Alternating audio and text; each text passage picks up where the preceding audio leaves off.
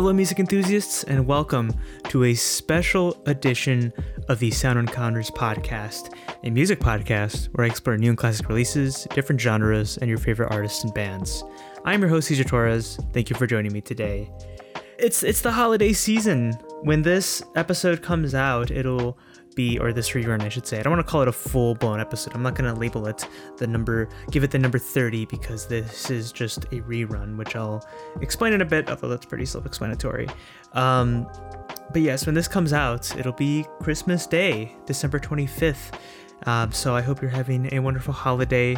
I hope you're enjoying some time with family, with close ones. Uh, if you can't, then I hope you are finding other ways to enjoy this holiday as it's you know it's not it's not typical of what we uh, expect from our holiday season given you know coronavirus but either way i'm hoping you're having a wonderful holiday so last week i decided that i wanted to take a little break from sound encounters a little holiday break for myself while i recuperate while i write up some more sound encounters episodes and during the break i didn't want to leave the Sound Encounters podcast just bare, just empty.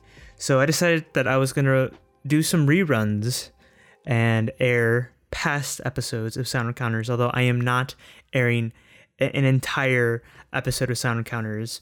What I want to do instead was air a little specific segment from, or as I like to call them, features, I should say, a feature from a past Sound Encounters episode. So this episode comes from back in August when I talked about post punk. Yes, that's right. This first rerun is the What is Post Punk segment. And I know I did it back in August, and I think that was mainly due to uh, I, for whatever reason, was really into post punk back in August. I guess, I mean, I still am into post punk, but my interest levels for post punk is at its peak around this time of the year, around winter, when it's all cold and snowy. As I think it's a more appropriate in the autumn or winter time especially when it comes to some of the dark lyrics, the lethargic delivery, and menacing instrumentals that is often typical of post punk music, especially the five albums that I talked about back in August. So that is what this rerun is about. I don't remember what the past week in music was back in that episode, but if you are curious, you could always just listen to the What is Post Punk episode that I did back in August. I think it must have been in the uh, early or late uh, teens, around like, I don't know, 18, 19. Um, I feel like I should know this. Hold on. We're going to go back and we're going to see if I'm right or wrong. Let's see here. Let's see here. Number 12. What is post punk? I mean, at least it wasn't around uh, in the 20s. I was I was pretty close, I'd say. Enough rambling. Let's get into this rerun, which is what is post punk where past me, past Cesar Torres, talks about five albums to get you into post punk. Enjoy.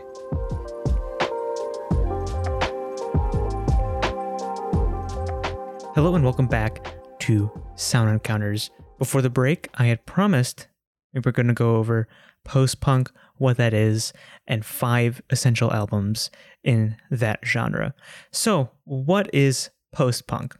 Post punk is a subgenre of punk music that emerged around the mid to late 70s. While it is inspired by punk's energy and DIY ethic, the musical focus is a lot different from punk rock. For starters, a lot of post punk bands use the bass guitar as its lead instrument, as seen with bands like Gang of Four and Public Image Limited. That pulsating sound and rhythm from the bass and drums are a prominent staple in post punk music and the guitar has to weave its own pattern around the bass guitars. Guitars also sound angular. Within this genre, it has a cold and melancholic tone to it. And let's not forget the importance of atmosphere and the focus on more serious subject matter. Vocals are also cold, menacing, and monotonous. Some post punk is not meant for the weak of heart, so you have been warned. Also, it's very easy to mix up post punk and art punk groups and albums from this era. A lot of art punk groups did sound like these post punk bands I'm going to be talking about today, but also they sounded a lot like new wave as well. So I'm just sticking to the bands and albums that sound like what I just described. So no Talking Heads and no Devo. Sorry. And with that, let's get into my list. At number one, we have Unknown Pleasures by Joy Division, released in 1979. And what better way to start this list than with the infamous t shirt album? Honestly, I feel like this design, the, the design on the cover and on the shirt is more or just as famous as the music itself. This is Joy Division's first full length record, and the lineup consisted of Stephen Morris on drums, Peter Hook on bass and backing vocals, Bernard Sumner on guitar and keyboards, and Ian Curtis as the vocalist. Joy Division was formed in the summer of 1977 under the name Warsaw, inspired by David Bowie's song Warszawa from Low, released in the same year. They changed their name to Joy Division in early 1978 to avoid confusion with another punk group at the time named Warsaw Pact. Joy Division's music can be described as dark and sinister, and that can kind of be attributed to Ian Curtis as he hanged himself in his kitchen due to his battle with depression before their second album Closer released in 1980. And ever since then, Curtis's suicide just loomed over Joy Division like a dark cloud. But even before then, their music came off this way, and what can you expect from a group that named themselves after a sex slavery wing of a Nazi concentration group. Yeah, they weren't fucking around. Another factor into the sound of this band was Mark Hannett's production style. He liked to emphasize space, he used a lot of unusual sound effects, and he used delays as well. This gives the music this eerie atmosphere you hear throughout the album. On the song Insight, Ian's vocals are recorded down a phone line so Hannett could achieve the distance in Ian's vocals that is heard on that song. Hannett even went on to say that it was great working with the band because they didn't argue with his choices and they didn't know how studio recording really worked. They were just so new to the game. Then you have a track like Day of the Lords, which is a highlight for me as it is bone chilling with the bass guitar ringing out into the space and Ian's vocals swallowed up by that same space. While I do love the desolate atmospheres on a lot of these songs, I also find myself enjoying the upbeat and groovier rhythms of songs like Disorder and Interzone. If you're not used to the slow moving, creeping feeling of most of this record, then these songs will be a bit easier to listen to. Then we have a song like She's Lost Control, which is probably the darkest song on the record, as Ian Curtis's lyrics are about epilepsy, which reflects his own experience. His voice lacks emotion, the bass guitar is detached, and the keyboards are robotic and icy. Another very disturbing song here. If you liked this song, I recommend the single version or the version you might find on the Substance compilation, as I think that version is a bit darker than the one here, as Ian's vocals reverberate and the drums and the bass are a bit more aggressive. Honestly, I tried not to talk about this album as much as I could because I think you should experience this album for yourself if you haven't already. Such a brilliant record, such a brilliant band, honestly. Go listen to it as soon as you can if you haven't already. And uh, you might love it as much as I did. You know, I, I tried to not talk about it as much, but I love it so much that I had to give some of my opinions on some of these songs here. At number two, we have Chairs Missing by Wire, released in 1978. This is the second full length studio album from this London group. We have Colin Newman on vocals and guitars, Bruce Gilbert on guitar, Graham Lewis on bass, guitar, and Robert Gray on drums. The album they released prior to this one, Pink Flag, featured minimalist and this raw punk attitude of other punk artists that preceded them. And that is still found on some of the songs here, but on Chairs Missing, they take a darker and even uh, a more surreal approach to the music. This shift is demonstrated right from the get go on the opening track, Practice Makes Perfect, with its foreboding bass line and the slow buildup of the guitar, the chilling background sound effects, and Newman's sinister delivery of the Waiting for Us line at the end of the song. The surrealness of this record comes from their use of whirling synths, like on a song like um, Another the Letter, or the guitar fuzz that roars and envelops the track on many of these songs. The band also pulls off this uneasy feeling here, and I think that's because the term chairs missing refers to a British slang used for someone who is disturbed. And a lot of these songs come off that way, come off very uneasy, very disturbed. Practice Makes Perfect is a great example. The way that Newman's vocal delivery can switch between full of energy on one track to this quiet and whispery deliver on another is also jarring and indicative of the record's mood. You know, we have a track like I Am the Fly, which has a metallic guitar riff that rings out at the beginning and another guitar melody that's more whimsical. But then again, you have these sing along and harmonious vocal melodies with the clap along part in the background. And I don't know whether to sing and clap along or find the guitar riff jarring and creepy.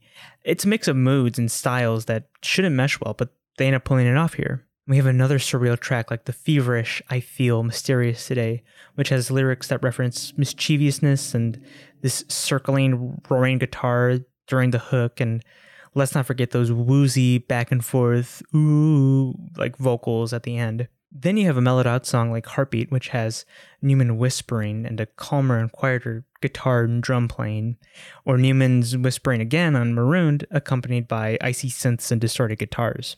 While these songs are a bit more still than the other anxious and aggressive tracks here, they still have this darkness to them, as the lyrics on Heartbeat refer to a feeling of coldness and sublimity, and I interpreted this as his heart slowing down, which makes him feel colder and then brings on this sublime feeling like he's dying. The line, Is there something there behind me? adds a bit of paranoia to the song as well. And Marooned talks about a sailor lost at sea, slowly losing his mind. Another song that has some pretty heavy subject matter is the dizzying Another the Letter. And I think the synths work well on this song as the narrator receives a life changing letter that is revealed to us to be a suicide note by the end of the track. I also love how when the song hits us with that, the synths and the stunted guitar riff just abruptly stops. It's like a period at the end of a sentence. It's some really good shit. I think one of the most interesting songs here is Outdoor Miner, and it's not because of unique instrumentation or dark lyrics, although there is this unknown element to the story of this song. Uh, but it's because of the verse chorus verse structure and the gentle sing along vocals. It's probably the easiest listen you'll have on this record. It's an outlier in an album filled with darkness and deception, and all I do is wonder how did this song end up on this record? If you loved this record, listen to Wire's other albums around this time, like Pink Flag and 154, just masterful works of punk and art punk and post punk. At number three, we have Entertainment by Gang of Four, released in 1979. Gang of Four is another UK band, and it consists of vocalist John King, guitarist Andy Gill, drummer Hugo Burnham, and bass guitarist David Allen. This is the lineup for this record. What I love about Gang of Four is their ethos and their very combative playing style. Guitarist Andy Gill, which rest in peace, he passed away earlier this year, had a way of attacking his guitar to make it sound metallic and aggressive. This can be heard on songs like Ether, Guns Before Butter, and Contract, to name a few. And when I say ethos, I mean they have a way of critiquing modern life and ideologies in their lyrics that resonate with me. Take, for instance, Not Great Man, which is a great groove with its funky bass and jagged guitars. On first listen, it's a great danceable punk song, but delving into the lyrics, you'll find a critique on the great man theory, which states that history is shaped by powerful individuals, mostly men. They also critique love and relationships on Anthrax and Natural's Not In It, the anxiety and stress of everyday life on At Home He's a Tourist, they take some well deserved shots at politicians on I Found That Essence Rare. Nothing really escapes their criticism on this record.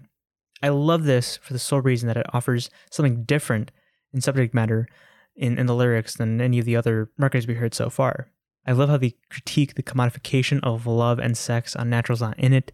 It's something that is very personal to a lot of people, yet corporations are treating it as it's something to sell you, and it's kind of disgusting.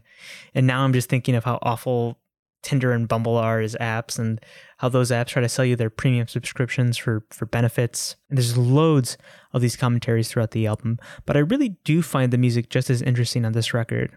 I love how the guitars cut through the rumbling bass on Damaged Goods. The song develops into a groovy bass line with an upbeat and disjointed guitar melody. Amongst the clanging of the guitar, the bass, and the monotone vocal harmony is this stunted drum pattern on Guns Before Butter. This is such a great album to return to because you'll find something new in the music or the lyrics every time you revisit it. An excellent post punk record. At number four, we have Second Edition by Public Image Limited, released in 1979. This is also known as Metal Box, but when it was reissued in 1980, the more common version of this record was called Second Edition, and it swapped the sixth and tenth tracks in the track listing. Public Image Limited was formed following the breakup of notorious punk band Sex Pistols. They released their first full length LP in 1978 and is cited as one of, if not the first, post punk band. Their second LP, this, this LP, is a challenging listen clouded by a bleak and dismal atmosphere. This record is 60 minutes long, with the first song, Albatross, clocking in at about 11 minutes long. And man, what an opener! We are greeted by vocalist John Lydon's ghastly delivery mixed with atonal guitars that screech along with the drums and bass guitars. You find this very uneasy feeling throughout the track, especially Lydon's creepy repeated line, I know you very well. It's an effective way to creep out your listener at the very beginning, so A plus for that. Guitarist Keith Levene, bassist Jah Wobble, and drummer David Humphrey have cited that they've made the song up as they went along, as well as Lydon's lyrics, which were also formed on the spot. It might also surprise you to know that this song was recorded in one take, and these guys are fucking madmen. But this wasn't their intention, as around this time in the band's career, they barely had enough money to afford time in a recording studio, and they snuck into studios uh, late at night to record once everyone else went home. So a lot of this record is improvised, which, if you ask me, is really impressive considering how many of these songs sound fleshed out and fully realized like they were written before. But I was wrong. Getting back to the music, the record is really front loaded with its best songs. Pop Tones, according to Lydon, is a song that was inspired by a real story of a woman getting kidnapped, sexually assaulted, and left in the woods by a gang of men. While she couldn't see their faces, she recognized their voices and an unusual tune that was repeated on their car radio, and because of her descriptions, the police were able to identify them. It also features these creeping guitars that get under your skin, and Lydon's sinister delivery, which makes for one of the album's most eerie and uncomfortable songs. Careering has these swelling, ominous synths, a daunting bass line, and drum beat with sound effects that sound like gunfire. And it makes sense because this song is about a gunman in Northern Ireland who is careering as a businessman in London. And then we have Swan Lake, which was written for Lydon's dying mother as she wanted a disco song played at her funeral. This is also why the track was initially titled Death Disco. The guitar on this track is wavering and the synths lurch out at you unexpectedly near the end. It is a track that keeps you on your toes and presents you with this eclectic arrangement. Lydon's vocal delivery here is emotional and turbulent, and that's what makes it so effective here, given the situation it was written for. Hearing him cry out, words cannot express at the end of the track is really heartbreaking. One of the best songs here. We also have little nuggets of just amazement throughout the record, like the dissonant chords on Graveyard, Jah Wobble's bass playing on songs like Socialist No Birds and even Swan Lake. Not to mention Lydon's creepy high pitched vocals on Bad Baby and the end of Albatross. Bone chilling stuff. If you liked this record, I suggest you check out their debut LP, First Issue. That is a great record as well. Love it. And now for the last item on my list number five, The Modern Dance by Pere Ubu, released in 1978. This is the debut record from this Cleveland punk band. Pere Ubu was formed in 1975 after another Cleveland punk band, Rocket from the Tombs, was disbanded. The vocalist from Rocket, David Thomas, along with guitarist Peter Laughner, recruited another guitarist, Tom Herman, bass guitarist Tim Wright, drummer Scott Krause, and synthesist Alan Ravenstine. And thus, Pere Ubu was born. The Modern Dance was recorded between October of 1976 through November of 1977, with some complications to the band's roster. Tim Wright left the band to join DNA. He's credited as the bass guitarist player on the self titled track and on Sentimental Journey on this record. Tony Maimone, I don't know if I'm pronouncing that right, I'm sorry, was signed on as the bassist right after Wright left. And Peter Laughner left the band after the first two singles were released due to pancreatic issues, which he passed away from soon afterwards. So, some unfortunate occurrences took place within the band before they could release their first full length LP, but when they did, man, they released something extraordinary. For starters, it is a bit difficult to label this record genre. It has that raw and anxious quality that the previous albums in this list has, but Pere Ubu is a bit more idiosyncratic, and I would even classify them as avant garde for a lot of these tracks. I mean, you have Ravenstine's synth plane, which leans more towards harsh ear splitting noise. I was taken aback when the first track, Non Alignment Pact, started with this jarring high frequency tone in the right channel, I didn't expect that, especially when the rest of the song takes on this Chuck Berry quality to it. While we're on non alignment pact, let's point out Thomas's vocal delivery because he's unlike any other post punk frontman on this list. His singing style takes on this erratic and wild quality as it moves up and down. You can also hear stuttering and voice cracks and yelping in his voice. His voice is also very nasally, and with all of these ingredients combined together, you have one of post punk's most distinguishable vocalists. Very different from the bleak and monotonous singers of Joy Division and Public Image.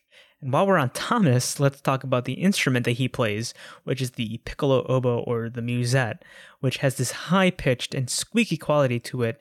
And to hear this instrument on a post punk record is a bit odd to say the least. So we have harsh ear splitting synths, we have a distinguishable voice in David Thomas, and we have a frickin' horn section. So let's just get to the music now. The most part, the first side presents us with the straightforward rock and roll songs with some twists.